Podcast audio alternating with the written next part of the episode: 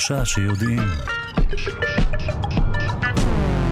שלום לכם, אנחנו שלושה שיודעים בכאן תרבות, אנחנו בתדרים 104.9 וגם 105.3 וגם נלווה אתכם המאזינים שלנו עד השעה 9 ואתכם הצופים של כאן 11 נלווה בשעה הקרובה. והיום אנחנו בתוכנית מרתקת, היום נדבר על בעלי חיים ולא סתם על בעלי חיים. אנחנו נהיה שיפוטיים אה, ונחליט, או לפחות נברר, האם יש בעלי חיים אינטליגנטים והאם המיתוסים בקשר לעורבים למשל או תמנונים הם אה, נכונים, ואכן מדובר בבעלי חיים שהם בולטים בחוכמתם. ביחס לאחרים, מי שתעזור לי עם כל העניינים האלה היא כמובן דוקטור יונת אשחר, מומחית להתנהגות בעלי חיים, וכתבת במכון דוידסון, הזרוע החינוכית של מכון ויצמן למדע. שלום לך. בוקר טוב. כן. יש בעלי חיים חכמים, נכון? יש בעלי חיים חכמים, וזה בעיקר תלוי איך אתה בדיוק מגדיר חוכמה. אז אנחנו מיד באמת אה, נבין את העניין הזה, וגם נדבר על רובוטים שעוזרים לחולים להשתקם. מסתבר שהרובוטים, אה, למרות שהם בסרטים רעים מאוד, בדרך כלל מונעים מרצון להשמיד אנשים, אז אה, במציאות הם עוזרים לנו. אנחנו נדבר על תהליך המופלא של שיקום באמצעות רובוט, וגם... נדבר על מחר, מחקר חדש שקובע שאלמוגים מפתחים חיבה מיוחדת לאכילת פלסטיק. כן, כן, אה, מסתבר שבים יש כמובן אה, אלפי טונות, מיליוני טונות כמובן, של אה, פלסטיק, והאלמוגים פיתחו חיבה מיוחדת לאכול את הפלסטיק, אז הם כנראה אוכלים אותו בטעות, נדבר גם על זה, וגם...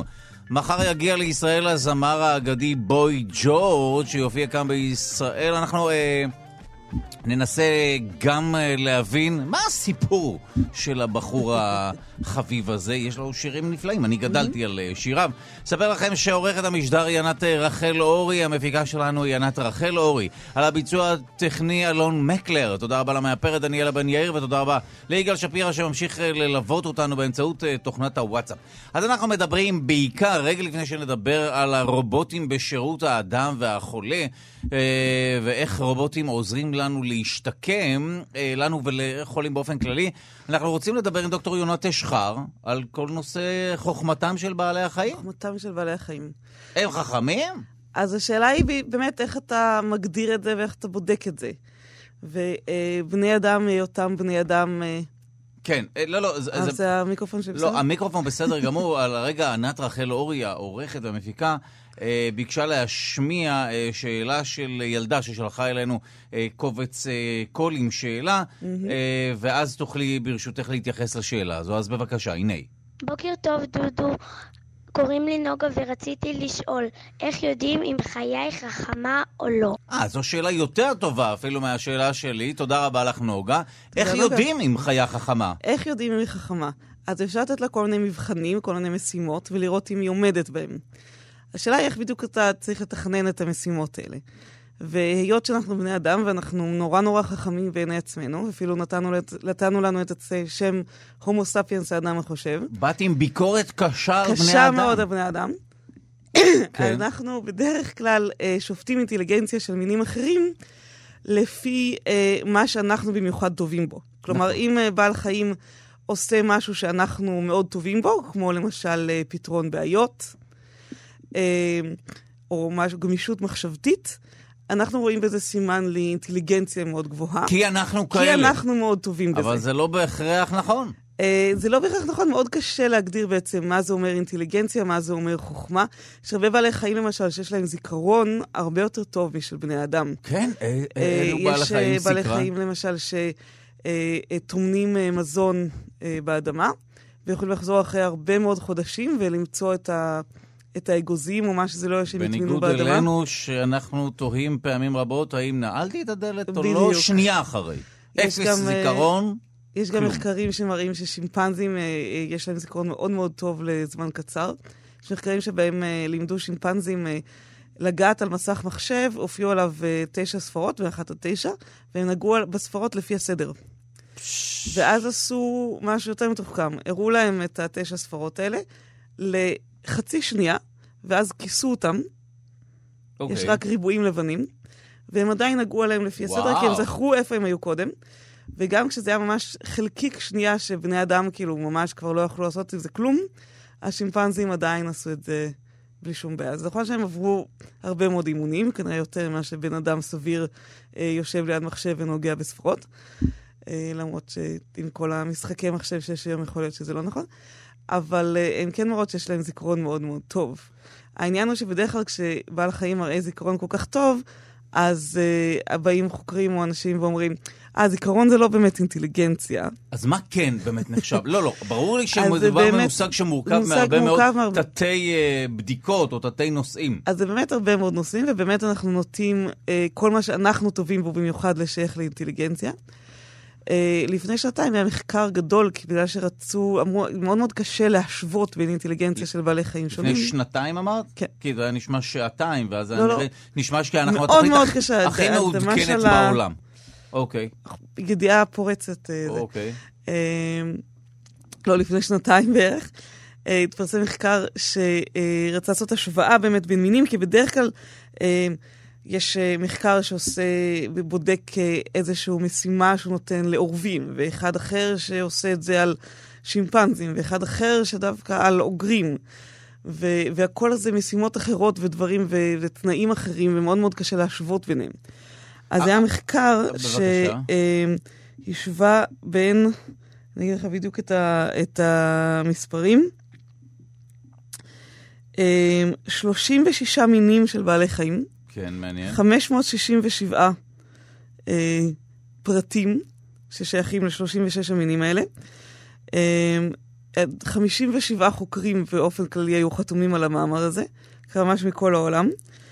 אה, והם אה, נתנו את אותן משימות לבעלי החיים השונים האלה. קצת שינו ככה, אתה יודע, את הגודל ודברים כאלה בשביל, כי יש, היה, היה פיל והיה גם עכבר.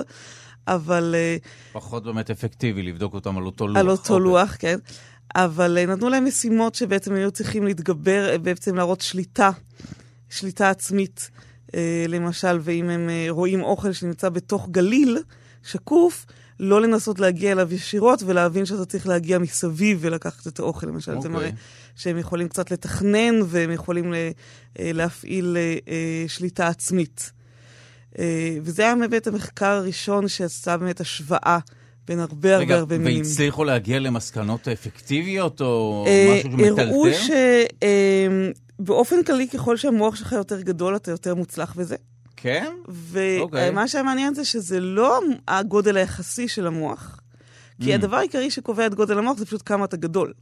נכון, לפיל, גם. לפיל, גם אם הוא יהיה מאוד טיפש, יהיה עדיין מוח יותר גדול מאשר לעכבר, כי הוא פשוט הרבה יותר גדול. אוקיי. Okay. אבל הם הראו שלא לא הגודל היחסי. לא הגודל היחסי, אלא הגודל של המוח עצמו, אולי פשוט בגלל שיש יותר נוירונים ויש יותר עם מה לעבוד.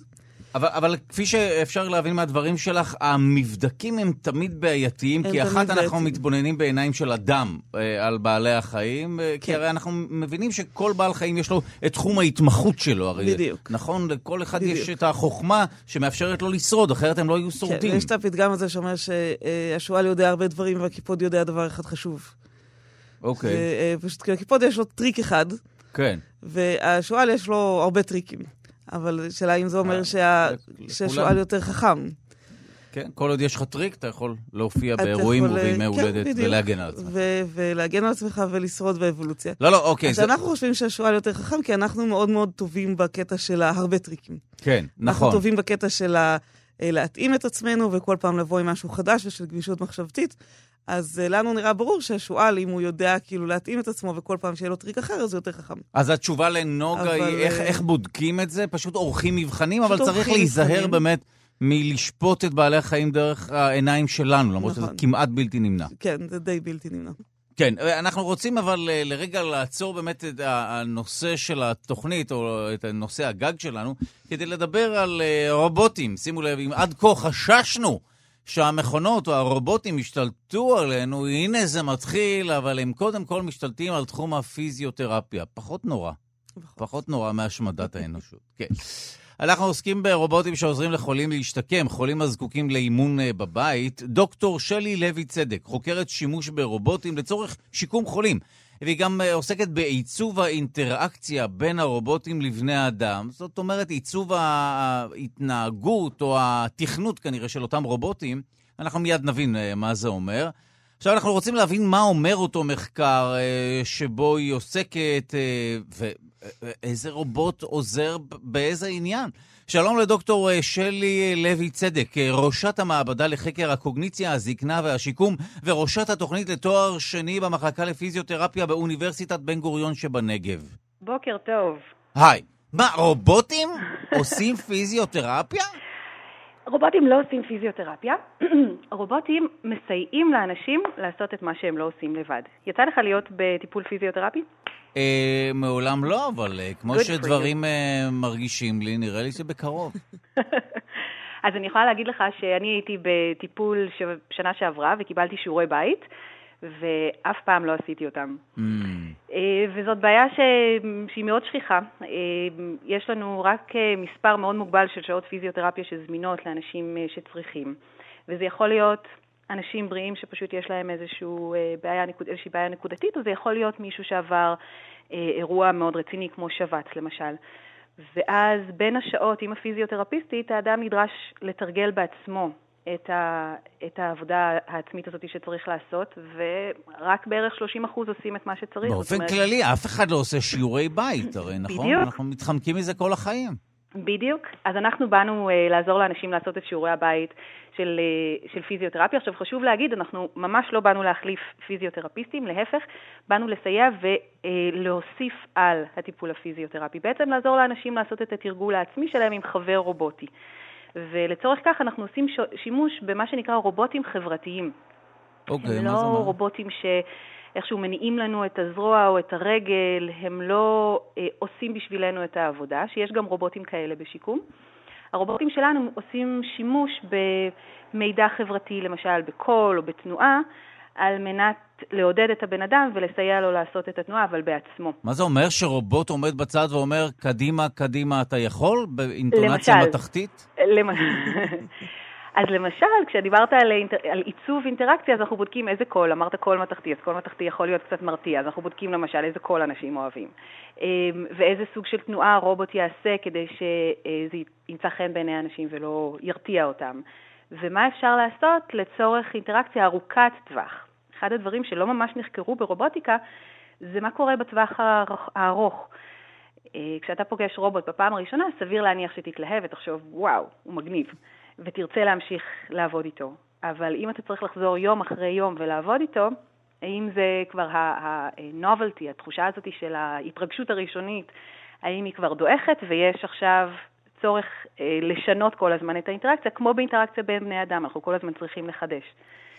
זאת אומרת, לא להזניח את ה... זאת אומרת, הרובוטים צריכים להשקיע בעצמם ולא להזניח את עצמם כמו בזוגיות כדי שנאהב אותם. אבל רגע, איך אנחנו מבצעים את התרגול הזה בשיעורי הבית? זאת אומרת, הרובוט מה, הוא מדגים? הוא מקרין סרטון? זאת אומרת, איך הוא גורם לי לפעול? אז זו שאלה מצוינת, וזה תלוי ברובוט. יש רובוטים שונים עם יכולות שונות. אז למשל, יש לנו רובוט שמסוגל להניח חפצים, ואיתו אנחנו משחקים, למשל, אנחנו משחקים משחק איקס עיגול איתו. כשבמקום אה, איקסים ועיגולים אנחנו משתמשים בכוסות.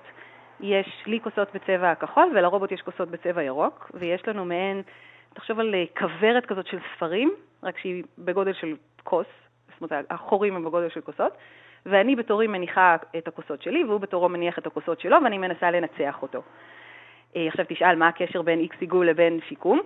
אני כבר לא שואל, אני... אוקיי. אז בתהליך השיקום, סליחה. בתהליך השיקום צריך לעשות תנועות חוזרניות. למשל, אחרי שבץ אה, יכולה ללכת לאיבוד היכולת לבצע איזושהי תנועה שגרתית. זה יכול להיות הליכה, זה יכול להיות חיתוך של לחם, זה יכול להיות הרמה של כוס והנחה על מדף. אז זה נקרא בשפה של פיזיותרפיסטים פונקציה. אז אנחנו צריכים, כדי לשקם את אותה פונקציה, את אותה יכולת שהלכה לאיבוד, צריך לעשות אותה אלפי פעמים שוב ושוב. ואתה יכול לדמיין לעצמך שזה מאוד מאוד משעמם פשוט לקחת כוס ולהניח על מדף. אז לכן הצבנו סדרה של משחקים שאנחנו משחקים עם הרובוט, כן, ואנחנו מבצעים את אותה פונקציה, ובעצם שיחקת אי סיגול עם הרובוט עשר פעמים עכשיו, אז הנחת את הכוס 90 פעמים על המדף, אז uh, כבר עשית את הפעולה שהיא otherwise משעממת, אבל uh, באינטראקציה כיפית עם הרובוט. אז זה סוג רובוט אחד שיכול נגיד להרים חפצים. אוקיי. Okay. יש לנו רובוט אחר שהוא דמוי אנוש, ויש לו באמת מסך על, ה, על החזה שלו, והוא יכול לדבר, והוא יכול להציג אה, סרטון על המסך, והוא יכול למשל להציג סדרה של כוסות בכל מיני צבעים, ועכשיו האדם צריך לסדר את הכוסות לפי מה שמופיע. ואז הוא נותן לך פידבק, משוב על איך שתפקדת. איך הם באמת נראים, הרובוטים האלה? אז, אז זה באמת משתנה, אז יש לנו, אה, המחקר ש, שכעת התפרסם הוא מחקר שעשינו עם, אה, עם רובוט שהוא פשוט זרוע, רק זרוע, אה, והרובוט שעכשיו תיארתי הוא רובוט אנושי.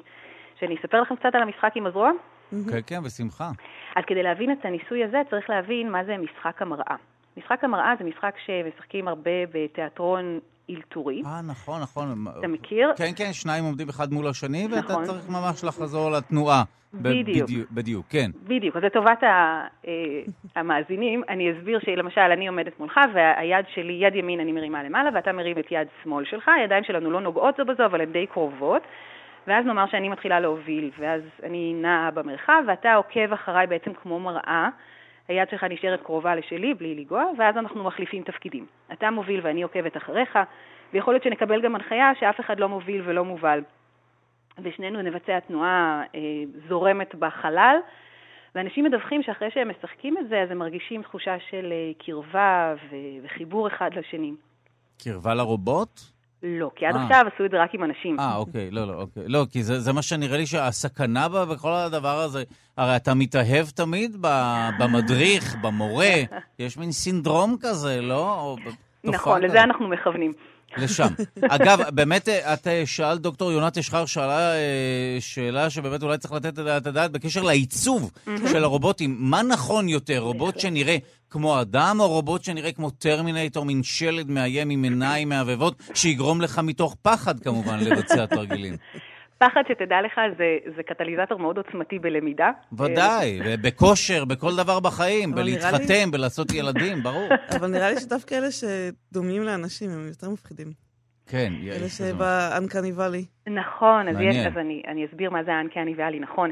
אמ, אם רובוט הוא מאוד מאוד לא דומה לבן אדם, אז הוא בדרך כלל גם לא מפחיד, ואם הוא אה, ממש נראה כמו בן אדם ואנחנו לא מבדילים, אז יכול להיות שאפילו לא נדע שהוא רובוט, אבל יש רגע לפני שהוא נראה ממש כמו בן אדם, שרק משהו קטן בו נכון, מוזר, קריפ, ואז כן. זה ממש קריפי, כן, זה נקרא Uncanny Valley. כמו הסרטונים שהיפנים משחררים מדי חודש, נכון. על איזה רובוטית שנראית, או אנשים שחיים עם רובוטית, כל מיני... נכון. יש ווירדוז מוזרים. כן, יש חוקר שיש לו רובוט שנראה בדיוק כמוהו, וזה קריפי. וואו. אוקיי, זה באמת קריפי. אז... אה, אז כן, אז אנחנו ניסינו להימנע מהאנקני וארי. עכשיו, יש לנו באמת, אה, כמו שאמרתי, יש זרוע רובוטית שאנחנו עובדים איתה, ויש אה, רובוט שנראה כמו הומנואיד, אבל הוא לא באמת, זה נקרא הומנואיד כי הוא קצת דמוי אנוש, אבל הוא בעצם נראה כמו, הוא בגובה של ילד פחות או יותר, והוא לבנבן עם עיניים גדולות, אבל הוא לא נראה כמו בן אדם. אף אחד לא היה מתבלבל. הוא פשוט, יש לו גוף פחות או יותר עם, עם תכונות של בן אדם, אבל, אבל מאוד שונה, אז ככה שהוא לא נכנס לאותו Uncanny Valley. אמ, נראה ובאמת... כמו אסימו? כמו הרובוט ה... כן, הרבה יותר ככה, נכון. יפה. ו... ותגובות שקיבלנו כשהתחלנו עם הזרוע הרובוטית, שהיא פשוט זרוע, כמו שהייתם מדמיינים למשל אמ, אה, את הרובוטים שעובדים בתעשיית הרכב, שצריכים להזיז דלתות גדולות של רכב ממקום אחד למקום שני, אז היא פחות או יותר נראית ככה. ואיתה שיחקנו את משחק המראה הזה, ואנשים באמת אמרו שהם היו מעדיפים שזה ידבר ושזה יהיה יותר אה, דומה לבן אדם, ולכן עברנו לרובוט שנראה יותר דמוי אנוש. אבל גם שם יש העדפות, ובעצם אחד הדברים שאנחנו מגלים שוב ושוב זה שיש העדפות אישיות. אה, ואי אפשר לחשוב שבעצם זה one size fits all, שאפשר לעצב איזושהי אינטראקציה שתעבוד בשביל כולם. טוב, אז אכלנו אותה ונצטרך להתאים רובוט לכל אדם לפי טעמו האישי, אבל עדיין זה נשמע תחום מרתק שהוא משלב גם פסיכולוגיה וגם הרבה מאוד דברים אחרים, גם רובוטיקה, נכון. שילוב של הרבה מאוד גורמים. ואתה יודע מה, מה הממצא שאני הכי אוהבת מהמחקר האחרון הזה שהתפרסם עכשיו? מה? שהרובוט עושה מה שנקרא priming לתנועה של הבן אדם. מה זה אומר? זה אומר שהבן אדם, אחרי שהוא רואה את התנועה של הרובוט, נוטה לחקות אותו. וזה משהו שהוא מאוד חשוב, לא רק ברובוטיקה בשיקום, אלא בעצם בכל אינטראקציה בין אדם לרובוט, בכל התחומים, בתעשייה ובחקלאות ובצבא ובכל מקום שמשתמשים בו ברובוטים. כי למשל, אחד הדברים שמפתחים זה robotic nurse, זה בעצם אח רובוטי, אח אה, בית חולים רובוטי. כן. והשימוש שלו, הוא, אתה זוכר תמיד בסרטים, יש את המנתח שאומר, איזמל בבקשה, נכון. אז האחות מגישה לו את האזמל, אז כאן אה, המנתחת תאמר איזמל בבקשה, והאח הרובוטי יגיש לה איזמל. ועכשיו אנחנו צריכים לחשוב על איזה תנועות יעשה אותו אח רובוטי. כי אנחנו רוצים שהמנתחת לא תושפע מהתנועות שלו בצורה שתפגע אה, ביכולת שלה לבצע. את הניתוח. טוב, זה מעניין וזה באמת אה, כבר הרבה יותר רחב באמת בהסתכלות על רובוטים, אבל זה היה מרתק, ובהצלחה כמובן עם הפעילות שלכם שם. תודה רבה לדוקטור תודה שלי לוי. צדק, ראשת המעבדה לחקר הקוגניציה, הזקנה השיק... והשיקום וראשת התוכנית לתואר שני והמחלקה לפיזיותרפיה. תודה רבה. אנחנו רוצים לשמוע עוד שאלה שאתם אה, שלחתם אלינו. אה, ונענה עליה בהקשר כמובן לשאלת הגג שלנו על חוכמה של בעלי חיים. בבקשה. בוקר טוב, דודו. קוראים לי אסי. רציתי לדעת מי החיה הכי חכמה. וואו, זו הייתה אסיה הקטנה ששואלת, האם, האם אה, יש חיה שאפשר להכתיר אותה כחכמה ביותר? אז פה אנחנו כבר חוז... שוב פעם חוזרים לעניין של... אה, בדרך כלל אנחנו מגדירים אינטליגנציה כמשהו שאנחנו טובים בו במיוחד. האמת שגם כל מה שאמרת גם קצת משליך על האופן שבו מדרגים באופן כללי תלמידים וכולי. נכון. פתאום אני מנסה לחשוב באמת, אז אולי יש תלמידים שהם לא טובים בזה וזה יותר טוב. זאת אומרת, זה שאנחנו מנסים להאחיד את השיטה כן, שבה... ולעשות משהו שהוא כן. כאילו... מה זה אינטליגנציה? מעניין. כן, זה בעייתי.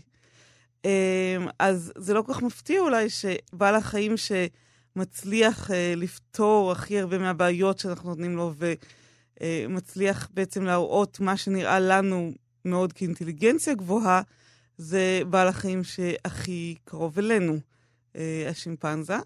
אה, יש שני בעלי חיים בעצם שהם קרובים אלינו באותה מידה, שזה השימפנזה והבונובו. שאנחנו השימ- איפשהו על הסקאלה ביניהם, נכון? אה, מכל מיני למעלה בחינות, כן. קצת, כן. מכל מיני בחינות, כן. אה, מבחינת האינטליגנציה, כמו שאנחנו מגדירים אותה, אנחנו מעל או כאילו יותר מזה, אבל- ומי שיותר קרוב אלינו מהבחינה הזאת זה שימפנזים. אה, שימפנזים בטבע הרבה יותר משתמשים בכלים מאשר בונובו. יש להם ממש, אה, אה, יש אוכלוסיות שימפנזים שיש להם ממש סט כלים שלהם, גם משתמשים באבנים כדי לפצח אגוזים, גם משתמשים במקלות. ומכינים את הכלים מראש? זו השאלה. אה, כי... קצת, קצת מעניין. מראש. אה, יש למשל אה, שימפנזים שהם דגים אה, נמלים, ככה זה נקרא, בעזרת זה שהם עושים חור בקן נמלים, ואז הם מכניסים פנימה מקל, והנמלים בעצם נתפסות על המקל, ואז הם מוציאים את המקל ואוכלים את הנמלים. וואו. והם מגיעים כבר אל הקן, אחרי שהם רואים את באיזשהו מקום שיש קן, הם מגיעים אל הקן עם שני כלים שונים. מקל אחד קצר ועבה יחסית, שבעזרתו הם עושים את החור, ומקל ארוך ודק יותר, שהם גם ממש מעצבים אותו בעזרת השיניים ועושים לו מין אה, מברשת בקצה, כדי שהוא יתפוס יותר נמלים. אז הם אוקיי. ממש מכינים וסוג של מעצבים את וואו. הכלים שלהם. עכשיו, תגידי, אה, אה, אה, תמיד מזכירים באמת גם את קופי הבונובו, בונובו, כל פעם מבטאים את זה אחרת, אבל עד עכשיו, עד לא מזמן לא ידעתי שאנחנו קשורים לקופים האלה. מאיפה הם צצו? הם כאילו קופים שלא פרצו. כן, הם קופים שלא פרצו. למה? ספר עליהם מה, הם- כי הם שנקרא... קטנים זה יותר? Forgotten Ape. אה, קראו להם פעם השימפנזה הגמדי. אבל זה כנראה בגלל טעות. אה, תראה, מה, גילו אותם לאחרונה יחסית או שלא? חשבו פעם, אה, לאחרונה בשנות ה-20 של המאה הקודמת. זה. פחות ממאה שנה, זה בשביל קוף אדם זה יחסית לאחרונה. חשבו בהתחלה שהם סוג של שימפנזה, אבל ראו שהם באמת מין נפרד, יש להם התנהגות שונה. אמ, אז הם באמת, הם גם חיים למשל בקבוצות שהמנהיגות זה הנקבות ולא הזכרים בניגוד לשימפנזים. זאת אומרת, שם הנשים, אה, הנקבות כמובן, לא נשים. כן, אה, לא יודע, איזה ארגון יתקוף אותי עכשיו, אבל הנקבות שולטות. כן. וואו, ואצל אצל שימפנזים לא. שימפנזים זה יותר זכרים. אה. מעניין. אז אולי אנחנו עוברים משימפנזים קצת, לבונובו, אה, כולנו. יכול להיות, השימפ- הבונובו הם בהחלט אה, יותר רגועים, פחות אה, תוקפניים משימפנזים, למרות שגם הם יכולים לתקוף אחד את השני, הם לא לגמרי... זאת אומרת. מי שנשלט על ידי נשים הוא פחות תוקפני, נכון? או תוקפני. אה, במקרה זה לפחות כן. נכון? כן, מעניין. אוקיי, הנה, והם, אה, באמת יש ספר עליהם שנקרא זה Forgotten Ape, כי הם אה, מעין קוף האדם הנשכח, מעניין. אבל, והם מאוד קרובים לשימפנזים, והם קרובים אלינו אבולוציונית, בדיוק באותה מידה והם ש... פחות אלימים, נכון? ויותר חביבים, זה נכון? אה, כן, אפשר כן. להגיד. בצעדי ריקוד, אה, הגברת אה, גיל מרקוביץ', היא מנחת התוכנית המעבדה, המשודרת מדי יום. בתשע בבוקר אה, כאן אצלנו בכאן תרבות, גיל מרקוביץ' חמושה בצעדי ריקוד, וגם כמובן בשלל נושאים שבהם את עוסקת. נכון, אז זהו, אז נכון, אני... גם בקשר לריקוד. כן, כן, גם בקשר מאיפה, לריקוד. מניין האנרגיות? תראה, אני מתעוררת בבוקר, הדבר הראשון שאני חושבת לעצמי זה, "Hmm, מה אני אוכל היום? ואז אני מתחילה פשוט לקפץ, לשיר, כדי, כדי שעד שהשעה של האוכל תגיע, אני אהיה רעבה. ואז יש לי איזה, אתה יודע, אני צריכה לא- לבזבז מלא אנרגיות, כי אני כל הזמן חושבת על אוכל. את, אוקיי, בסדר גמור, שיהיה- בתיאבון. אוקיי. אתה לא יודע מה לעשות עם זה. לא. בפעם הראשונה שאתה לא יודע מה לעשות איתי אני- באולפן. אני עייף מדי אני מכדי חושבת שזה לחשוב על תקדים. אינפו. זה לגמרי. איזה יופי. אוקיי. טוב, 1979, שנה גדולה לחקר הסוציולוגיה. לא באמת, אבל למה? כי פתאום מתחילים לחקור תיירות. מסתבר שגדלנו, האנושות, מה שנקרא, התרבנו יפה, ועכשיו אנחנו מתחילים נו. לקיים מעין תופעה משונה כזאת, שקוראים לה תיירות, אנחנו רגע, זזים ממקום אנחנו- למקום. אז רק אה, בואי נתווך אה, אותך יאללה, ל- למישהו. מה זה-. אנחנו מדברים על תיירות? על תיירות? כל ההקדמה הזו היא על כן. תיירות. כן, אוקיי, והתיירות אבל היא... הייתה תיירות גם לפני 79. אני די נכון. נכון, מצוין, ולכן אני אומרת שהסיבה שסוציולוגים, אנתרופולוגים, כל מיני, מתחילים להסתכל על התופעה הזו, זה בגלל הסדר גודל שלה, סדר הגודל שלה. אז אני אומרת, גם גדלנו, לא סתם אמרתי את זה, האוכלוסייה האנושית כן. גדלה, וגם המערב, שהוא עיקר מי שמטייל היום, מי שיכול להרשות לעצמו כלכלית, לשלם על אה, אוטובוס אווירי, אז הוא גם גדל, האוכלוסייה הזאת גם גדלה, ולכן התופעה הזו של תיירות פשוט התרחבה מאוד מאוד, עד כדי כך שהחליטו וראו צורך לדון בה גם ברמה הסוציולוגית, כלומר, מה זה עושה לחברה שמתיירת, מה זה עושה לחברה שמתיירים אליה, זאת שמטיילים אומרת, אליה. יש משמעות לתיירות מלבד סתם לנוח באיזה אי, או סתם באיזה ריזורט? כן? יש משמעות סוציולוגית? אז מסתבר שכן, כי... מה? תראה, למשל, כבר ויכוח על מה זה תיירות הוא מעניין. כי יש מישהו שאומר, קוראים לו בורסטין, אם אני לא טועה, חוקר שקוראים לו בורסטין, הוא אומר, תיירות היא סימפטום של דיכאון. אנשים רוצים לברוח ממה שהם uh, מכירים, זה סימפטום של דיכאון, ולכן זה כן, בעצם זה- במקור שלילי. כאילו, זה מנסה בהכרח, לפתור אבל- איזה בעיה. יכול להיות שזו אחת הסיבות שמניעות אנשים אה, נכון. להפוך להיות תיירים, אבל אני לא- אני משער שגם יש עוד סיבות, לא? נכון, אז יש... אז זאת אומרת שאנשים באמת הולך- מאושרים לא מבקרים במדינות אחרות, זו אמירה קשה. בדיוק, נכון. אני אסכים איתך, ואז מגיע מקנל אני ואומר... אגב מסכים שזה תולדה של דיכאון, אם דה פקטו, אבל בסדר. אבל אתה כזה נותן לי לא, קונטרה אני- בשביל שיהיה מעניין. נכון, לגמרי. כי אני חושב שבאמת מי שמרוצה מחייו, אין שום אינטרס מלבד יוון. שזה לא נחשב תיירות. זה נחשב... אז מעולה. דודו. אתה ממש יכול לקבל תואר בתיירות. אני רוצה להודות לך על התואר הפרקטי הזה, כן. כן, אז תשמע, תשמעו, מה. שקורה זה שמקנל שומע את התיאור הזה של בורסטין ואומר, רגע, אבל לא הכל שלילי, לא הכל נובע פה מחיפוש אחרי שטחיות ובריחה, ואיזה סימפטום של דיכאון. יש אנשים שדווקא מחפשים את ההפך, מחפשים אותנטיות.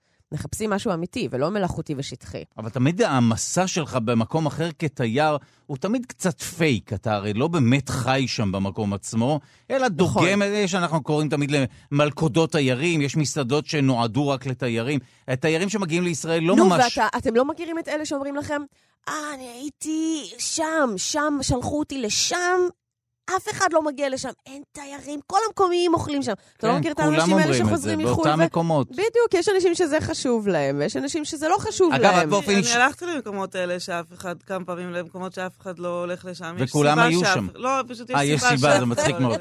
מצחיק מאוד. לא, אני אוקיי. רצינית לגמרי. אין לא, אני תנאים סניטריים, אין. כלום. את אה, אה, באופן אישי, את כן אוהבת לטייל בעולם. נכון, מאוד. ומדוע את עושה את זה? זה סקרנות או דיכאון באמת? אז לא, לא, לא נראה לי שדיכאון, סקרנות זאת בהחלט מילה שמתאימה לי, אבל אני רוצה להגיד למרות ש... שעם גוגל ארת וגוגל תמונות, דבר. אתה רוצה להגיד לי שזה אותו דבר מבחינתך? אה, לא, להריח לא, לא, זה פרחים, הרבה יותר לראות טוב. חיות, לשמוע את טוב. הסאונד. נקי יופי. נקי, אין מחלות. אנחנו צריכים פעם אחת לעשות תוכנית על אה, חשבתי טיול. אוקיי. לא טיול. את צודקת שלא. אז אה, מה שמעניין זה שאחרי בורסטין ומקאנל, החוקרים מתחילים להיכנס לתמונה ולהבין שהיא יותר מורכבת מזה. ואז מגיע אריק כהן ב-1979, כותב מאמר חלוצי, ולכן 1979 היא ככה השנה שמסמלת את החקר הזה בתיירות כשנה חלוצית לעניין, לתחום. והוא בא ואומר, בואו נתייחס למושג שנקרא מרכז החיים. מרכז החיים של אדם, הוא, כל אחד יגדיר אותו אחרת. הוא בעצם הערכים שאני יכולה להתבסס עליהם, או לומר שלפחות הם מגדירים אותי, הזהות האישית שלי, שאני אגדיר לפיה את עצמי. אבל יש גם מרכז חיים בחברה. אז אם אני נגיד, למשל, אישה אה, אישה מעורבת בחברה הישראלית, והחברה... מעורבת במה? אני חצי מזרחית, חצי אה, אשכנזייה. אה, מעורבת כאילו מבחינת ערבוב, אוקיי, כן, לא. נגיד, כן, מעורבת חשבתי מבחינת המוצא שלי, אוקיי. כן. אה, לא, מעורבת מבחינת המוצא, ונגיד בישראל, אני משתייכת ל- לרוב היהודי, כן? למרות שאני לא בהכרח מגדירה את עצמי ככה, אבל כבר אנחנו יכולים לראות שיש פה יחסים מעניינים בין איך שהאינדיבידואל מגדיר את עצמו לבין איך שהחברה מגדירה את עצמה, ואיזה ערכים החברה פועלת לפיהם. ואז העניין הזה של אני מרכז מנסה חיים... להבין איך זה קשור לתיירות הנה, אני כמובן. באה להסביר לך. איך זה קשור לגלויות ולמנות של דג שרוף במחיר מופקע? אתה מטייל, אלוהים? בשדות שם מגעילות. אני צריכה לתת לך המלצות. אז מה שמעניין זה שארי כהן אומר שיש חמישה סוגים של תיירים. וכל אחד מחמשת הסוגים האלה מתכתב או אחת, קשור... תיירים יפנים, שזה סוג אחד, לגמרי, כן. שזה אנשים עם מצלמות שמצלמים הכל. כן, נכון. שתיים... גם סינים אבל מתחילים להיות כאלה. אה, סורי. לא, באמת, אוקיי. יש בעיקר אליטה סינית. שמטיילת אה, כן? הרבה, פגשתי אותם עכשיו במצרים, קבוצה מאוד גדולה. אה, מעניינים, ה- למרות שאני מעניין מוכרח את לומר התופעה הזאת. שגם אנחנו הישראלים מאוד בולטים נכון, בחו"ל, וזה, נכון. בסדר. טוב, אז משם לכאן, לזה, לזה, אז חמישה סוגים. חמישה סוגים שכל אחד מהם מתכתב עם מרכז החיים. הראשון, זה הסוג שמכיר במרכז החיים שלו, אוהב את מרכז החיים שלו, מרכז החיים שלו ממלא אותו, והוא רק צריך לנפוש ממנו, הוא רק נוסע למלא מצברים. בדיוק אני, מלבד הקטע של היוון הזה. לנפוש. בדיוק, כן. זה היוון נכון. שתיארת. בגלל זה אמרתי לך שאתה יכול לקבל תואר. הצורה השנייה זה אדם שהוא מכיר במרכז החיים שלו, אבל הוא לא ממלא אותו, הוא לא מזדהה איתו, הוא לא את. נהנה ממנו. את. קלאסי? חכה, חכה. ואז מה שהנופש. ממלא אצלו, הוא נוסע, הוא בעצם באסקפיזם מוחלט. Mm. כדי לברוח, ואז הוא אבל חוזר. זה לא שהוא מנסה אה, אלה לחפש מרכז חיים. אחר. אה, נגיד, אוקיי. לא חשוב יפה. שמות. אוקיי. לא.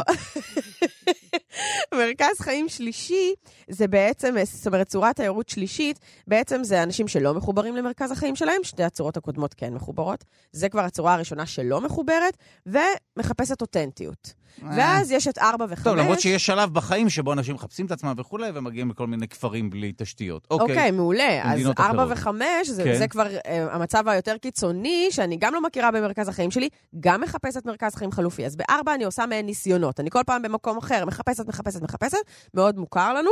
בחמש, מצאתי מרכז חיים אחר, אבל אני לא עוברת לגור בו. בדרך כלל מטעמים טכניים, כן, זה קצת קשה לאדם אבל מהמערב. אתה צריך להגיע בתדירות מאוד גבוהה לשם כדי להגדיר את זה כמרכז חיים, לא? אפילו נכון. תדירות פיזית. נכון, וזה בדיוק מה שקורה. אותם אנשים די. חוזרים לאותם מקומות, וואו. ויש את האנשים האלה שחוזרים להודו, שחוזרים... שחיתוך יפה. אז ארבע זה נגיד התיירים שאחרי צבא בהודו. נגיד, למשל, את. יכולה נכון. להגדיר את זה, כן. טוב, אנחנו כמובן נמשיך לדבר על הנושא הזה גם בשבוע הבא, נכון? אה, כי את עוסקת בו במשך נכון, עכשיו חודשים.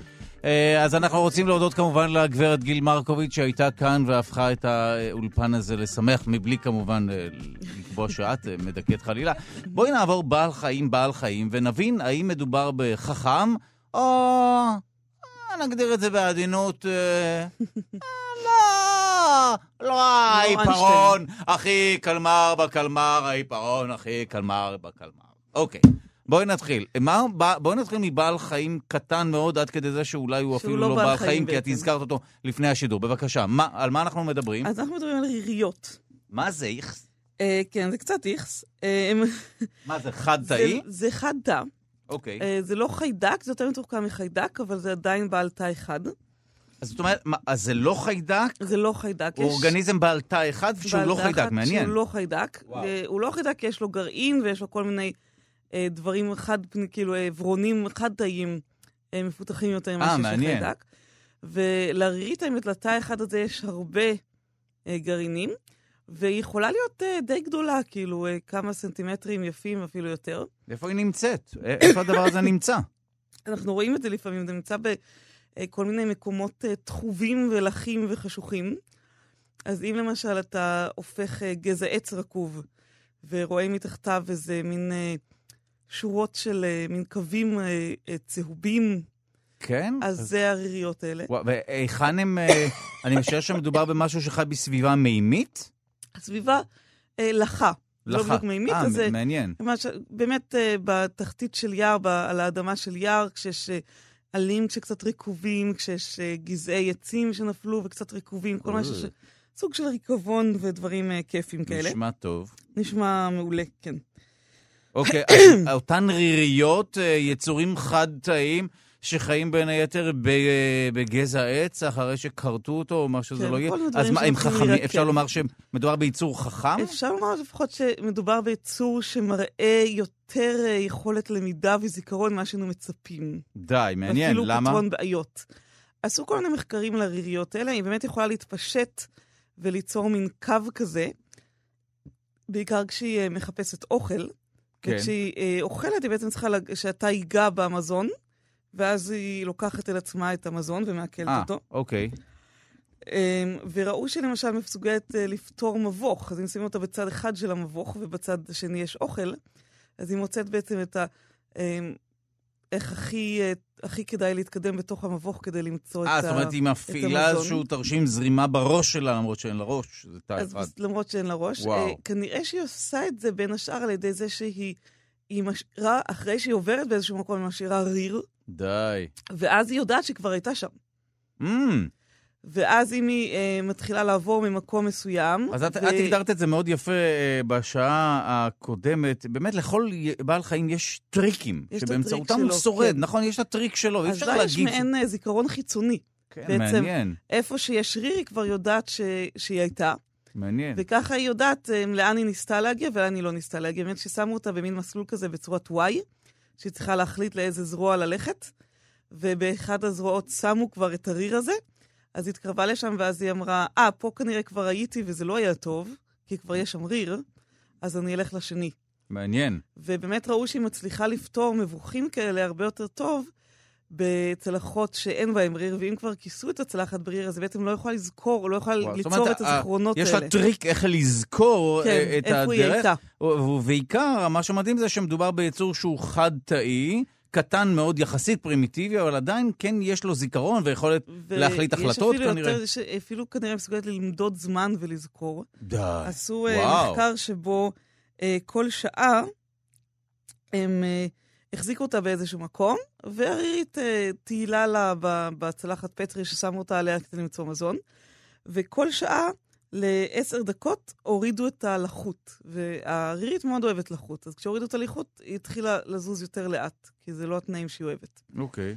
אחרי כמה פעמים כאלה, הם ראו שכשהשעה הגיעה לסיומה, אפילו בלי שהורידו אותה לחוט, הרירית התחילה לזוז זאת יותר אומרת, לאט. היא כי זכרה התכוננה וידעה למדוד זמן. למדוד זמן ולזכור, וואו. ולדעת עכשיו הולכת לרדת הלחות ואני צריכה להתכונן. וואו, נו, אז פלא שאנחנו אחרים, לנו יש. הרבה תאים, איתה אחד. תא אחד, אין שום תא. עצה ואין שום תא מתמחה. ועדיין מסוגלת ללמוד. מדהים. רגע לפני שאולי אה, נשמע שיר, בואי נדבר לרגע על אה, אחד היצורים האהובים עליי, תמנונים, או תמנון. יש הטוענים שמדובר ביצור חכם מאוד? כן, אנחנו, הם כנראה חושבים בצורה אחרת לגמרי, הם מאוד מאוד שונים מאיתנו. הם קרובים יותר ל- לרכיחות מאשר, מאשר אה, לנו. זו אין להם רכיכה? חוליות. כן. הם, הם שייכים להם למחלקה שנקראת ראש רגליים, באופן מאוד נחמד. כי אין יש להם שם בעיקר מעבר. ראש ורגליים, וואו. אה, צפלופוד בלטינית. וכן, הם בנויים בצורה אחרת לחלוטין, יש להם עיניים מאוד מפותחות, הם רואים מאוד טוב. כן? וואו. ששוב, בנויות בצורה, התפתח באבולוציה באופן בלתי תלוי מהעיניים שלנו. וואו. מסודר האמת יותר טוב מהעיניים שלנו, כי העיניים שלנו מסודרות הפוך. אתה מכיר את הקטע הזה? למה הן מסודרות הפוך? כי התאים קולטי, יש יש לנו... לי עיניים בגב, הייתה אומרת המורה. בדיוק. אה, ברשתית שלנו, האזור שקולט את האור, יש אה, תאים שהם קולטי אור, כן. ואז הם מעבירים את זה לעוד, את, ה, את מה שהם קולטים, את האות, לעוד תא, שמעבירים אותו לתאי הצו שמקושרים למוח, ומשם זה עובר למוח. אוקיי. אז הדרך ההגיונית זה כמובן שהתאים קולטי אור יהיו הראשונים, נכון? כלפי חוץ. אחר כך התאי ביניים, והתאים של התאי הצו, אלה נכון. שקשורים למוח, בצד של המוח. ולא. בדיוק הפוך. יש באג באבולוציה של באג, בני אדם. כן. אם כן, את באה בטענות לדרווין או לאל. בואי לא נחליט, כן. לא נענה. אבל רגע, אז בואי נדבר לרגע. על התמנונים הם- באמת. זה מורכב יותר טוב. כן. זה באמת התפתח באופן בלתי תלוי, משהו מאוד מתוחכם, אבל שונה מאוד משלנו, כל המוח שלהם, אנחנו לא לגמרי מבינים אותו. אנחנו רואים באקווריומים, בדברים שאנשים שמחזיקים תמנונים, שהם לפעמים אה, הם יוצאים אה, מהאקווריום והולכים לטייל יודעים לפתוח אה, דברים בצורה מאוד טובה. לפתוח דלתות, זאת אומרת, אתה מגדל תמנון באקווריום, הוא יוצא מהאקווריום, פותח דלתות, כותב בוורד שיר, כן, העיקור, פחות או יותר. וחוזר לאקווריום. היה מקום באקווריום שהגיעו בבוקר והכל היה מוצף, והתגלה שהתמנון פשוט אה, שיחק עם המשאבה והוציא את, ה... את הצינור, הוציא את זה אז זה מהאקווריום. יצור באמת ו- מאוד מתוחכם. ולפני כמה שנים ראו משהו נחמד אה, בטבע, ראו שתמנונים באזורים של שחיים ליד איים, אה, איים טרופיים, אה, הרבה פעמים מגיעים אה, קליפות של קוקוסים מגיעות לים, לפעמים אנשים זורקים אותם לשם, לפעמים זה סתם אה, נופל ונרקב, כן. והם החליטו שהם יכולים להשתמש בקליפות האלה. התמנונים. כן, בשביל להסתתר. הם יכולים להסתתר מתחת לחצי אגוז קוקוס כזה, וחלקם אפילו לקחו שתי, אה, שתי קליפות, כאילו של שני חצאים. לעצמם שריון כזה. בדיוק. וואו. ואז הם היו וואו. נכנסים לתוך אחד ושמים את השני על הראש ככה וסוגרים. מה זה, מבפנים. כמו צדפה. והנחמד הוא שכשאחר כך הם רצו ללכת למקום אחר, אז הם לקחו את זה איתם. תשמעי... אתה רואה, אתה יכול לראות אמנון מטייל לו על, ה, על החול בתוך הים עם, ה, עם החצי אגוז קוקוס אז- שלו, ואם יהיו להם שניים, אז הם שמים אותם אחד בתוך השני כמו קערות, כדי שיהיה יותר קל לקחת.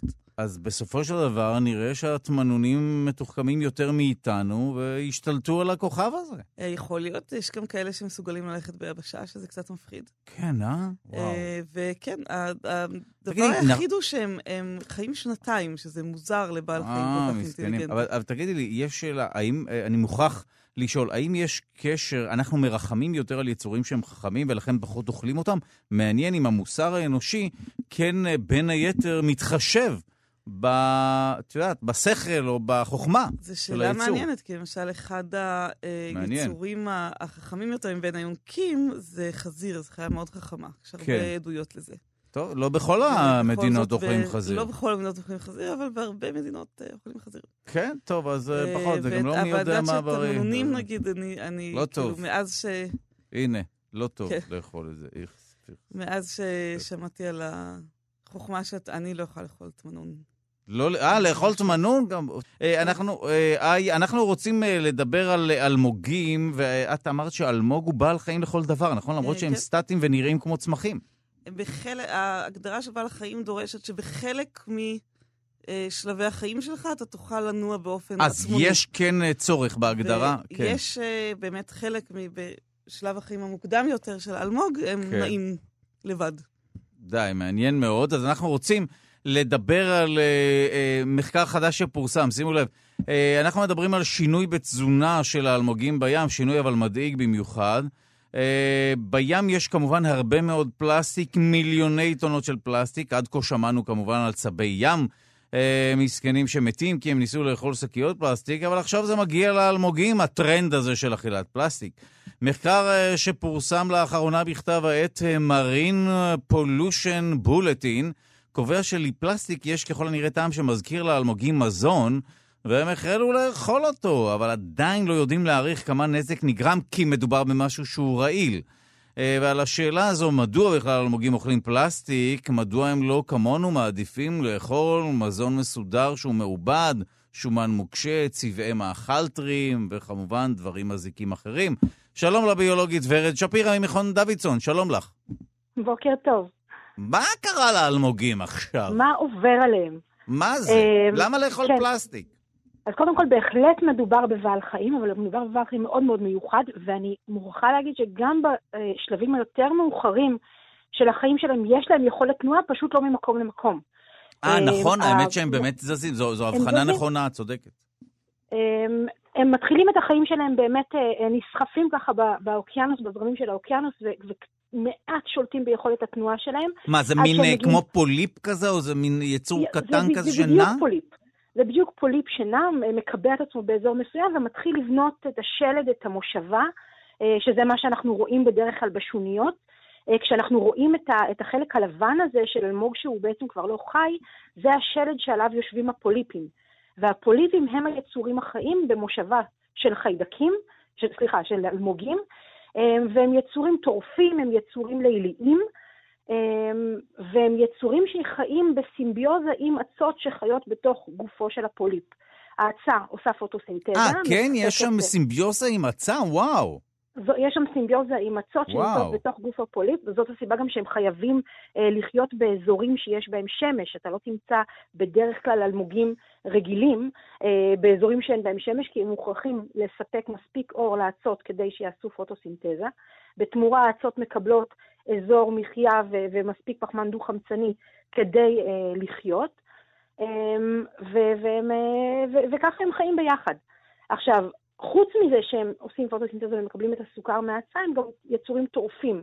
בלילה יש להם את הפוליפ, מוציא את זרועות הציד שלו, שזה מעין פרח כזה שאנחנו אה, רואים אותו בדרך כלל, והזרועות האלה מזהות מזון, תופסות אותו ומכניסות אותו אל תוך הלוע, שם זה מתעכל. אוקיי. וכאן מתחיל העניין עם הפלסטיק, כי במשך מיליוני, אה, מאות מיליוני שנים, היצורים האלה אכלו זו פלנקטון, הם אכלו יצורים קטנטנים שחיים באוקיינוס, ולפני משהו כמו 100 שנה, אנשים התחילו לייצר פלסטיק.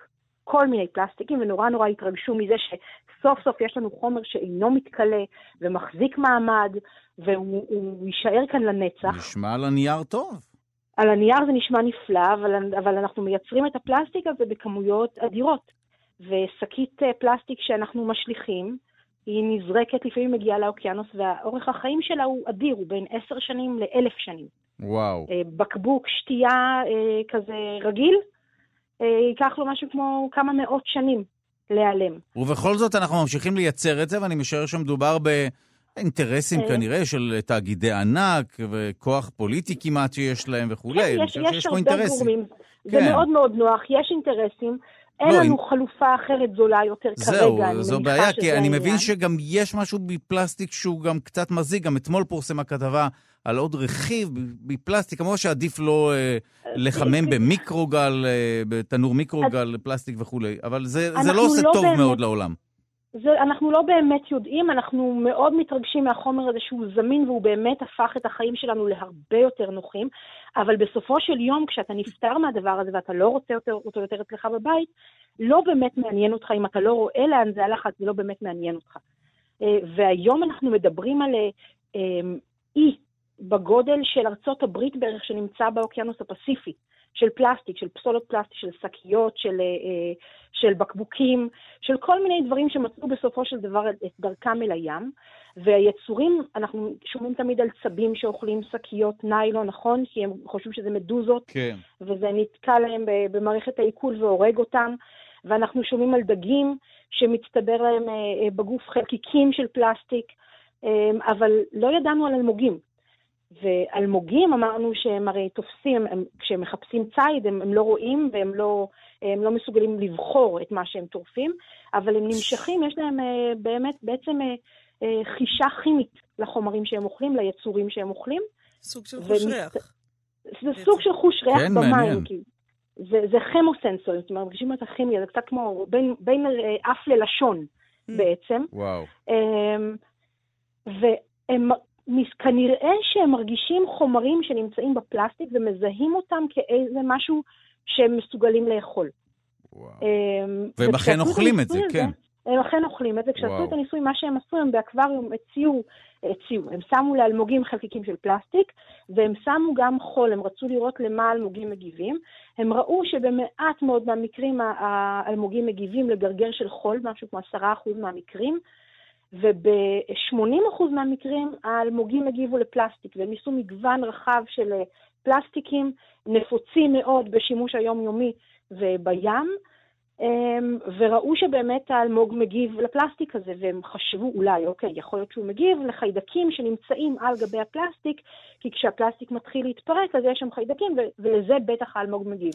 אבל מסתבר שלא, כי האלמוגים העדיפו פלסטיק נקי, משהו בכימיקלים שנמצאים בתוך הפלסטיק, גורם לתגובה אצל האלמוגים, וגורם להם להעדיף את הפלסטיקים האלה. אוקיי, וואו. כן. ומעניין מה הנזק שיכול להיגרם באמת לבעלי החיים האלה. זאת אומרת, אני חושב שמדובר ה- בהרעלה. אז הם, הם, אחרי שזה לא מתעכל בערך משהו כמו אחרי שש שעות, האלמוגים יורקים חזרה מתוך הלוע שלהם את החלקים של Mm. הפלסטיק. בחלק מהמקרים הם ראו, משהו כמו 8% מהמקרים הם ראו שהפלסטיקים האלה נתקעים בתוך גוף הפוליף וגורמים לו למוות, כי הוא לא מסוגל די. להמשיך לאכול אחר כך. אנחנו לא באמת יודעים מה, מה הנזק של ערימות הפלסטיק האלה יהיה בסופו של דבר. אנחנו יודעים שזה מזיק, זה לא טוב, כדאי להיפטר מזה. עד כדי כך שחברת נעליים מפורסמת הודיעה אה, לפני משהו כמו חודש, שהם תוך 50 שנה ייצרו נעליים שמיוצרות אה, מפסולת פלסטיק שבאוקיינוס. כלומר, מנסים להעלות את העניין הזה למודעות.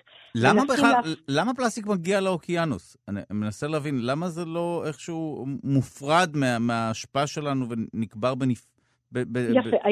היום ופה זה מופרד, אבל יש הרבה מאוד מדינות שפסולת, אה, אה, לזבוע בכחול ולזרוק לים, זה משהו שעדיין קורה באזורים מסוימים בעולם.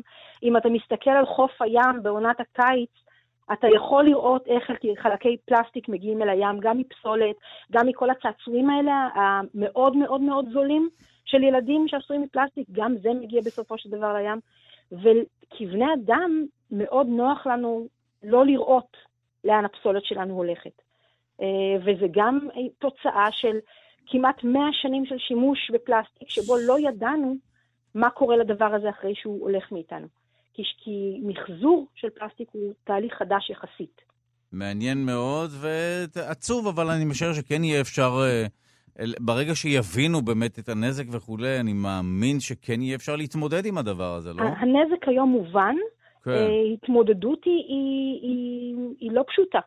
עכשיו, גם תחשוב ששוניות האלמוגים הם בסך הכל פחות מאחוז אחד משטח האוקיינוס. אבל מגוון החיים שם הוא כל כך אדיר שהם תומכים בהערכה היא שבין 25 ל-50 אחוז מהמינים באוקיינוס נתמכים על ידי שוניות האלמוגים. נתמכים? זאת אומרת, מה, הם סוג של אינטראקציה איתם. סוג של אינטראקציה, וכשאנחנו מדברים על היעלמות של שוניות האלמוגים, אנחנו מדברים על היעלמות של מגוון מינים אדיר מהים. וכבר אנחנו יודעים שמגוון מינים הוא, הוא החוזק של, של אה, סביבה אקולוגית, וברגע שאתה מקטין את מגוון המינים הזה, אתה בעצם ממוטט את כל המערכת, ואתה גורם להיעלמות של עוד ועוד ועוד מינים. וואו. טוב, אה, עצוב ומרתק. אני רוצה להודות מעומק הלב לביולוגית ורד שפירא ממכון דוידסון. תודה רבה. תודה לכם. הזכרת אה, בין השירים אה, יצור אה, מופלא עם תהליך חיזור מעניין. הקקפו. הקק... איך קוראים לו? מה לעשות? איך? קקפו. קקפו? אה, אוקיי, אז רק תסבירי לנו רגע לפני שנדבר על הלדינו והיידיש, מהו אותו קקפו, בבקשה? תוכי, זה סוג של ציפור אה, שמנה ומוזרה שחיה בניו זילנד. תוכי, אה, כן. שאינו עף. אה, כן, הוא לא עף? אוקיי. הוא לא עף. אה, ניו זילנד זה בעצם אי געשי, רק הגיעו לשם בעצם רק מי ש... עד שאדם הגיע לשם, הגיעו לשם רק בעלי חיים שיכלו איכשהו לשחות או, או לעוף. ובעצם לא הגיעו שום טורפים. אה, זהו, שהוא היה מוגן מיני... שם ולכן... אז הוא היה מוגן, וואו. ובעצם שכח את כל האינסטינקטים הטבעיים שאנחנו מייחסים לחיות. זאת אומרת, תוכי, לא שמן, אה, שנקרא... הוא לא יודע לעוף. קקפו. קקפו. אוקיי, אז הוא לא יודע לעוף? כמו לא קצת תרנגול או תרנגולת קצת? קצת, משהו קצת. שמן כזה. אוקיי. קצת כמו הדודו אולי. והוא חכם? עם... Um, זה תלוי, לפי הגדרות שלנו כנראה שלא. Mm. הוא, אה, לפי מה שאומרים, אם מתקרב אליו טורף, הוא, הוא מסתכל עליו בבלבול מוחלט ותוהה מה זה. מה זה, וחופ, זהו. בדיוק, ואז הוא כבר לא וואו. לא תוהה כלום. טוב, אז שיהיה בהצלחה עם השרידות. אני משער שמדובר ביצור שנכחד בעוד אנחנו מדברים. פחות או יותר, וכנראה okay. אוקיי. שיש סיבה לזה. אז רגע, אז על תהליך החיזור המעניין אנחנו נשמע ב, mm-hmm. מיד אחרי השיחה הבאה, אבל אז י... כבר למדנו אה, באמצעותך שיש יצור שהוא תוכי אה, שמן יחסית, שלא מסוגל לעוף, וקוראים לו קקה פה, אבל יש לו באמת אה, תהליך חיזור מאוד מעניין, ולא נכון? ולא יעיל בעליל. ולא יעיל. זאת אומרת, כן. הכל בעד, הכל, הם עושים הכל כדי, כדי לה, לעבור מן העולם. יותר, כן. כן. אוקיי, אנחנו נעצור לרגע, כי אנחנו רוצים לדבר על לדינו ועל יידיש. אה, אוצרות חבויים מעולמם התרבותי של היידיש והלדינו נחשפים אה, לראשונה. אה, זה, שנחשפים לראשונה זה הנושא של סדרת הרצאות ייחודית בפקולטה לאומנויות באוניברסיטת תל אביב. אנחנו רוצים אה, לשמוע על כל הדבר הזה, על העולמות התרבות, התרבותיים האלה, והאם יש מקום בכלל אה, שוב ושוב להיזכר באותם עולמות תרבותיים בעולם שכל כולו היום גוגל דרייב ואלטה ויסטה, וכמובן פקס. שלום לפרופסור uh, צביקה סרפר, דיקן הפקולטה לאומנויות באוניברסיטת תל אביב, שלום. שלום וברכה. אוקיי, okay, אנחנו מדברים על לדינו ועל יידיש. אנחנו לא מדברים על לדינו ועל יידיש, אנחנו מדברים על האומנויות שצמחו בעולמות האלה של היידיש והלדינו. כמובן שלעיתים היצירות האלה מבוצעות גם בשפה הזאת, אבל אנחנו בעיקר מתעסקים בצד של האומנות שהיה, שהייתה באומנויות האלה. אנחנו מדברים על תיאטרון, על קולנוע, על ציור, על אדריכלות, על uh, אומנויות שונות שאנחנו מטפלים בהן בפקולטה לאומנויות של אוניברסיטת אני באמת, כהדיוט, אני מנסה להבין. אני, אני מבין שמדובר בשפות אה, לדינו, אני משער שכל שפה וגם תרבות כמובן. השאלה אם יש הבדל בין אה, הצגה בלדינו להצגה בעברית מלבד השפה? זאת אומרת, יש משהו שהוא אה, משפיע גם על היצירה עצמה מלבד השפה עצמה, או ביידיש? בהחלט, בהחלט. אני חושב לדוגמה שהמחזה היהודי אולי המפורסם ביותר בעולם, המוצג ביותר בעולם, הדיבוק, שאומנם מוצג בהבימה והוא המחולל של הבימה כתיאטרון שהתפרסם בעולם, המקור הוא מחזה ביידיש של אנסקי שתורגם אה, על ידי ביאליק והוצג אמנם בעברית, אבל התוצר הזה של, ה, של היצירה הזאת הוא כמובן אה, אה, הוצג גם ביידיש, והוא בא מתוך העולם של היידיש. אנחנו מדברים על דברים ויזואליים, אז הם כמובן לא כל כך שפה, אבל הם כמובן צמחו בתוך הקהילות האלו שדיברו יידיש, שדיברו לדינו. אנחנו עוסקים לא רק כמובן ב... בשפה, אלא בכלל בתרבויות האלה ובאוצרות הלאומיים שלהם. אוקיי, okay, מאוד מעניין. לאחרונה אנחנו באמת אה, כן אה, מבינים שיש איזשהו תהליך אה, אולי טבעי של סוג של רטרו, בניסיון באמת להקים לתחייה את כל האוצרות התרבותיים האלה. בהחלט, בהחלט. אני חושב, וזו אחת, יש בעצם שתי מטרות לסדרה הזאת. אני מוכרח לומר שאני, אחת, זה באמת מסקרן מה היה שם, אבל אה, נשמע שבאמת מדובר באיזה גל שהולך וגואה של ניסיון באמת להציף או להעלות מחדש את התרבויות האלה. זה, זה גם להציף את התרבויות האלה, וגם יש שם אוצרות חבויים, שאני חושב שאנחנו לעיתים אה, זונחים אותן.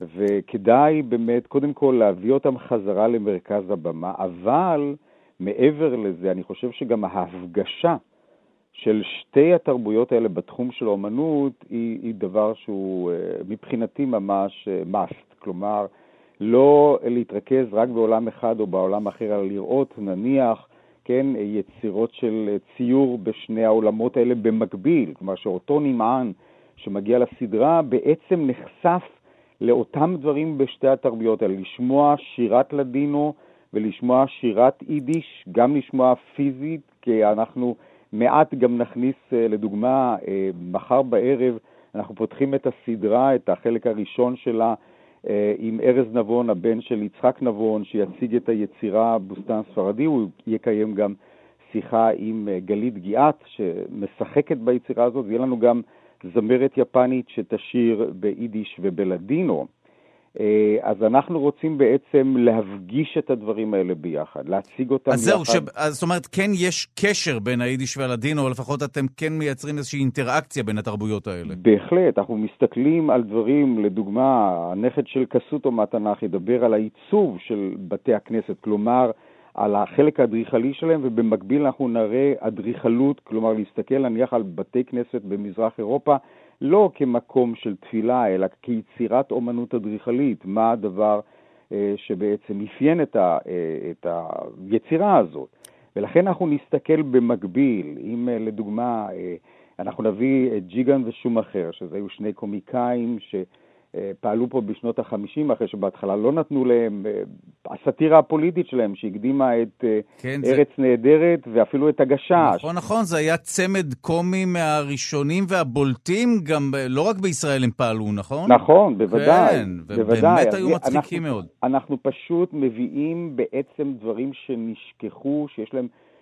לא רק חשיבות למורשת שלנו, אלא יש להם פוטנציאל לעתיד, להשתמש בהם ולהחיות אותם מחדש, והחיבור שלהם ביחד הוא מבחינתי אה, משהו שאני חשתי שאני חייב לעשות אותו כדיקן הפקולטה לאומניות. טוב, זה נשמע, אה, הצלחת לשכנע אותי שכן יש כנראה מקום ל... לנסות ולשחזר את העולמות התרבותיים ולהרוויח את האוצרות הללו. איך, האם הציבור הרחב גם יכול להצטרף להרצאות האלה? זה מיועד 아, לציבור הרחב. איזה יופי. כל הסדרה הזאת היא בעצם... אה, סדרה, דיקן הפקולטה לאומנויות כרגע זה אני, אה, מקיים פעם, באמת כל שנה, סדרת הרצאות שמיועדת לקהל הרחב, אנחנו בוחרים איזשהו נושא מסוים שאנחנו רוצים לשים עליו דגש ולהנגיש אותו אה, לקהל הרחב, וזה באמת חלום של כמה שנים שאני חלמתי. בדרך כלל אנחנו בוחרים נושא, נותנים אותו למרצה יחיד. הפעם החלטתי לקחת ולעשות סדרה לכל אורך השנה, להפגיש את העולמות האלה. אני עצמי בפעם הראשונה נותן הרצאה על יצירה שאני יצרתי על אה, הצגת הדיבוק אה, האידי בעברית, אה, בהשפעה של אסתטיקה יפנית, תיאטרון יפני שאני מומחה לו. אני אציג את היצירה הזאת כאחת מתוך 20 ההרצאות שתהיינה, וזה מיועד כמובן לקהל הרחב. טוב, זה נשמע מרתק, ותודה לך על השיחה הזו. פרופסור צביקה סרפר, דיקן הפקולטה לאומנויות אה, באוניברסיטת תל אביב. אנחנו כמובן מזמינים את כולם להצטרף להרצאות האלה, כי זה באמת נשמע מרתק ומעניין. תודה רבה לך. תודה רבה לכם. ואנחנו רק אה, נשלים ברשותך את הסיפור על אה, אותו תוכי שמן וחסר יכולת לעוף, אותו תוכי טיפש. ובמחילה מכבודך מעפן, עם כן. הליכי חיזור מוזרים, שאפילו השם שלו הוא קצת מוזר, כן. וזה קקאפו. הוא, כן, זה, אגב, אה, מסופר עליו ב... בספר אה, הזדמנות אחרונה לראות, של אה, דאגלס אדמס, שהוא מאוד מאוד מאוד מומלץ. כן. ויש גם אחר כך נעשה בעצם סוג של מסע דוקומנטרי מצולם בעקבות הספר, עם סטיבן פריי במקום דאגלס אדמס שהלך מאז לעולמו. וכשמגיעים לקקאפו, הקקאפו קופץ על הראש של הצלם, והיות שהוא לא מצא נקבה, מנסה אה, להזדווג עם הראש של הצלם. הם, הם תוכים מוזרים. אה, מה שהוא עושה כשאין צלמים באזור, זה הזכר אה, חופר מין איזה שוחה, שטוחה כזה באדמה, ובה הוא יושב ועושה מה שנקרא booming. זאת אומרת, הוא עושה booming? בום בום בום. אה, כן. משמיע קולות. הוא משמיע קולות אוקיי. אוקיי. מאוד מאוד נמוכים. אה, דאגלס אנדרס מתאר את זה ממש על הגבול שבין קולות שאפשר לשמוע וקולות שאפשר להרגיש ככה דרך הרגליים. תדר נמוך כזה, כן. וכל ה... ה... אומר שכל ה...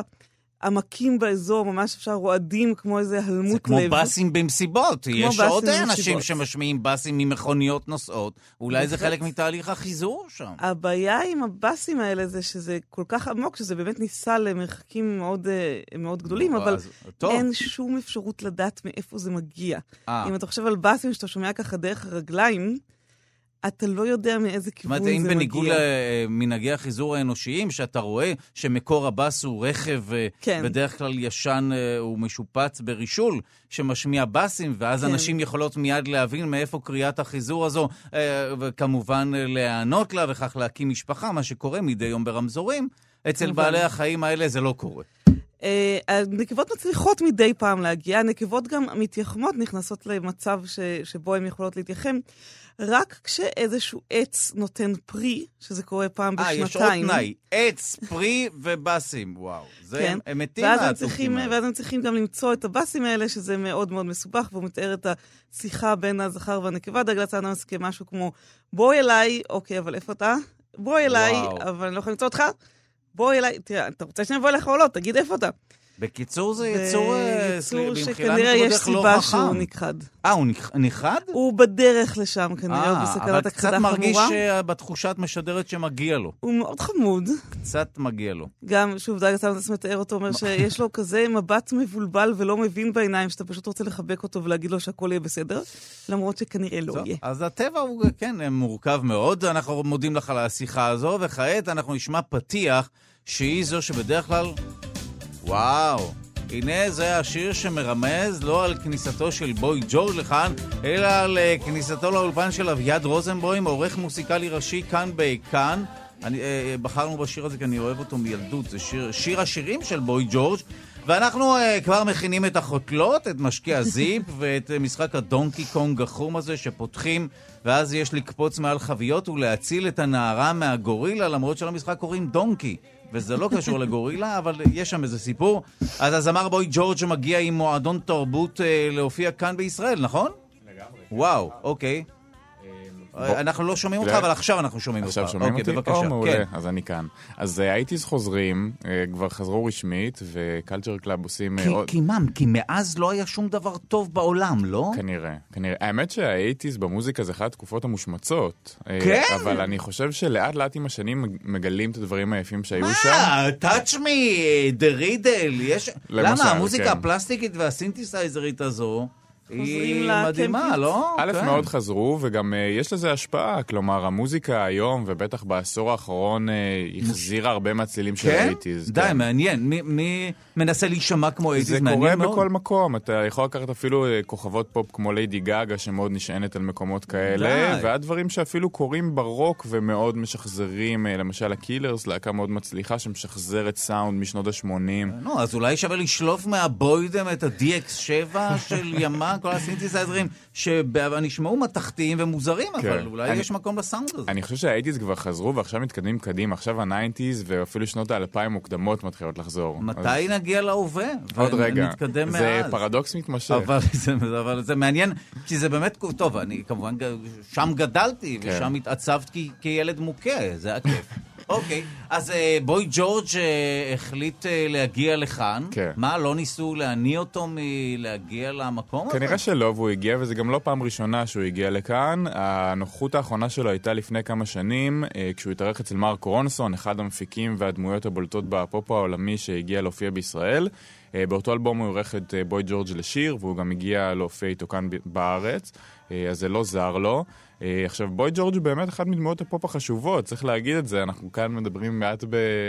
אה, לא, אחת השירים שלו נפלאים בעיניי, נכון, בטיפה כן. של ציניות. כן. שתיים, כן, הוא דמות משמעותית. כן, דמות משמעותית ומאוד משפיעה. אה, בשנות- גם הוא, הוא שידר בשנות ה-80 משהו שלא היה טריוויאלי, וזה לא היה ברור אם הוא גבר או אישה נכון. או גבר, ב, ו, וזה נתן עוד נופח מסקרן ומסתורי למוזיקה, הוא גם נשמע כזה בין, וזה זה מאוד נכון, מעניין. זה, זה אחד הדברים הבאמת הכי בולטים בו, כן. אה, ובאמת לא הבינו, זה גבר, זה אישה, הלבוש שלו גם היה מאוד ססגוני ומאוד יוצא דופן בוא, בוא אני. אגלה לך כן. שפעם הבאתי את אבי לצפות בקליפ שלו בדיוק כן. על השיר הזה, על המלחמה, והוא אמר, וואו, איזה זמרת נפלאה, וכשאמרתי לו שזה גבר, עזוב אותי מהשטויות האלה! כזה. אז זה בדיוק הייתה התגובה, ואנשים לא ידעו איך לאכול אותו, אה, והוא שיחק על זה והוא הקצין את זה גם. כן, אה, למרות שאנחנו כילדים קיבלנו את זה כמובן מאליו. אוקיי, איש צבעוני ומדליק. אנחנו כבר לא דור ששפט אנשים לפי צורה חיצונית, אני מקווה. כן, אז אני חושב שאז זה התחיל, ועובדה. שכנראה הדור שמעל עדיין לא חווה את זה לגמרי ככה, ואפילו אה, עיתונים בבריטניה לא ידעו בדיוק מה זה, והכותרות הכותרות באמת היו It's a boy, It's a girl, הם לא ידעו איך אה, להתייחס לזה בכלל. אפילו בשם שלו הוא ניסה... לגמרי, בהחלט. לנעוץ את העובדה. כן. אוקיי. ומעבר שגם לזה... מה שאנחנו רואים כילדים, אנחנו יותר מקבלים הרבה נכון, יותר כן, ב- נכון. בטבעיות. אנחנו לא באים כשיפוטיים, אנחנו נכון. ברגע חווים את הדבר ברגע עצמו. שזה התחיל, ברגע שאנשים העזו לעשות את זה, אז הדור שכבר גדל עליהם... נכון, אנחנו לא התייחסנו לזה כמשהו... בסדר, אוקיי, זה האיש. נו, הוא גם זמר פופ, מה אתה רוצה שיבוא בחליפה? אה, מה, נכון, צבעוני? אבל, אבל דווקא מתוך הפופ, לפעמים הדברים ה... שיותר מהשוליים חודרים למרכז. נכון. וזה אחד הדברים היפים שיש במוזיקת פופ והשפעה. אה, צריך להגיד גם מהצד השני, שעם כל ההשפעה החיובית שלו, הוא איש ואדם מאוד שנוי במחלוקת. כלומר, ב... למה? אה, הרבה מאוד שערוריות רדפו את בוי ג'ורג' במהלך השנים. קודם כל, התמכרויות לסמים, שזה באמת דבר שמלווה אותו מתחילת הדרך. אה, ולכל אורך השנים, והלהקה גם התפרקה בסיבוב הראשון שלה לא מעט בגלל העניינים האלה, הוא נעצר גם על שימוש בסמים, אה, וזה היה מוטיב שמאוד חזר בכל איכשהו שנות לא פעילותו. מפתיע אותי מאוד שהוא כן. השתמש בסמים, לא אבל מפתיע, בסדר, אוקיי. אבל היו גם דברים אה, בהמשך הדרך, הייתה פרשה לפני כעשור, אם אני לא טועה. אה, הוא הזמין נער ליווי לבית שלו, היכה אותו, היה שם איזה מקרה אלים. אה. כן, כן. הוא אפילו ישב בכלא כמה חודשים. אה, כן, לא ידעתי. כן. אז אני מבקש. להחרים. להחרים. אה, אה, לא, אה, אוקיי, טוב, אני לא... אבל כן, שוב, חיים מאוד סוערים ומאוד יוצאי דופן, אבל צריך לציין גם את הצדדים האלה באישיות שלו, שהם כנראה חלק מהדבר עצמו. התמהיל הכללי שלו הוא קצת וואווה, כן. כמקובל לומר. מדובר בקוקו. כן, כן. בסדר, אי אפשר לצפות באמת שהוא יהיה איש מיושב בדעתו. ואגב, אחד מהדברים, אני זוכר כילד, שהוא התארח ב- בסדרת האייטז הקלאסית והפרדיגמטית ביותר. הנה מיד אה, הטכנאי יאיר ניומן בשילוב אה, כוחות עם ענת רחל אורי? ואפילו הזניקו את אלון מקלר. מומחה, הנה, הפתיח הזה, כאן יש קריינות, ואז... הסדרה הזו היא אה, הצוות לעניין, מה שקראו אה, בתרגום חביב בעברית לדי-אייטים, והוא השתתף באחד נכון, הפרקים כן, שם, כן. בוי ג'ו, הוא שיחק את עצמו, אה, וזה היה אחד הפרקים המופלאים, המופלאים, כי גם שם, באמצעות דמותו של בי.איי ברקוס, שזלזל בו ולא הבין, ובסוף הוא אהב אותו מאוד, העבירו אותו שינוי, כאילו, את הדמות, אה, זה היה מאוד מעניין. הוא אז הוא- הגיע בטעות כביכול, כשניסו ל- לעשות איזשהו קונצרט באיזושהי עיירה, רעים, טובים, מכות, רכב, משטרה. אז אולי זו הקריירה האפשרית הבאה שלו גם, אם... אה, מה, הוא שיחק אה, כן. אחלה. כן, היו לו כל מיני, עצמו. הוא גם שיחק, ב... היו לו עוד איזה תפקידים קטנים פה ושם גם במהלך השנים, בכל מיני סדרות, אני כבר לא זוכר מה, אבל הוא גם ניסה את זה, אבל נראה לי, הוא יישאר במוזיקה. שהתמקד כן. באיפור מוזיקה. באיפור מוזיקה. אבל מוזיקה נפלאה. אז באמת לגמרי. מחר אפשר אה, לראות אותו? מחר בישראל, כן, בהיכל יד אליהו, כאן וואו. חוזרים, ההרכב המקורי, יהיה מאוד מעניין. מי היה מה? אני מתלבט בין זה לבין סדרת ההרצאות על לדינו ויידיש. גם אני- וגם. גם, אפשר גם וגם, נכון, זה לא מתנגד. אפטר פארטי עם בוי ג'ורג'. אני לגמרי מקבל את זה. אז בואו אה, נשמע ברשותך, נסיים את השיחה הזו בשיר שגם הופיע אגב באותו פרק של אה, צוות לעניין. אה, וסיים את הפרק, זה היה אפילו על הרולר, אני זוכר. אה, קרמה קמיליון, אה, זיקית המזל. לא? משהו כזה. זיקית הקרמה. הנה, תודה רבה לאביעד רוזנבוים, עורך מוזיקלי ראשי כאן בכאן, ואתה מוזמן כמובן להגיע לכאן יותר מאשר פעם בחצי אני שנה. אבוא. תודה. רבה.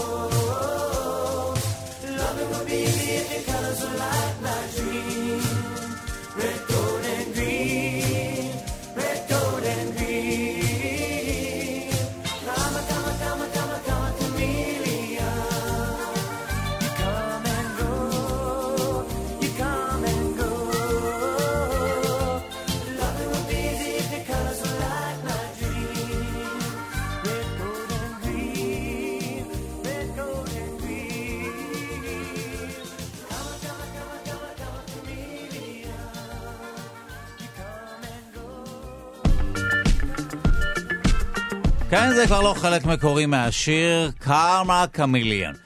תודה רבה לכל מי שעמל על השידור. אה, היום אנחנו רוצים להודות מעומק הלב לעורכת המשדר ענת רחל אורי. תודה, ענת. תודה, לא שמעו אותך. אז הנה, אה, יאיר, אתה, אה, יאיר, טכנאי השידור יאיר ניומן, אתה יכול לפתוח את המיקרופון ונשמע תודה. תודה. פורמט ייחודי, גם עונים לי. תודה רבה למפיקה ענת רחל אורי. תודה. אותו תודה, זו אותה הקלטה. תודה רבה למי שעמל על הביצוע הטכני, אה, גם יאיר ניומן וגם אה, מעליו פיזית, לא יודע אם בהיררכיה, אה, אלון מקלר, אבל הוא רוכן מעליך. תודה רבה למאפרת דניאלה בן יאיר ותודה רבה ליגאל שפירא שליווה את המשדר הזה. אנחנו מודים לכם כמובן על שהאזנתם, ואנחנו נהיה פה בהמשך השבוע עם עוד תוכניות, וכמובן, תודה גדולה לדוקטור יונת אשחר. לא הספקנו לדבר על הרבה בעלי חיים נכון, שאנחנו אולי נשלים. נעשה את זה עוד פעם. כן, אני ככה חלק מ- ב'. מנצל לגמרי. כן, כי, כי יש דברים מרתקים על חוכמתם של בעלי החיים שעדיף לא לאכול. כן. עד כאן. תודה.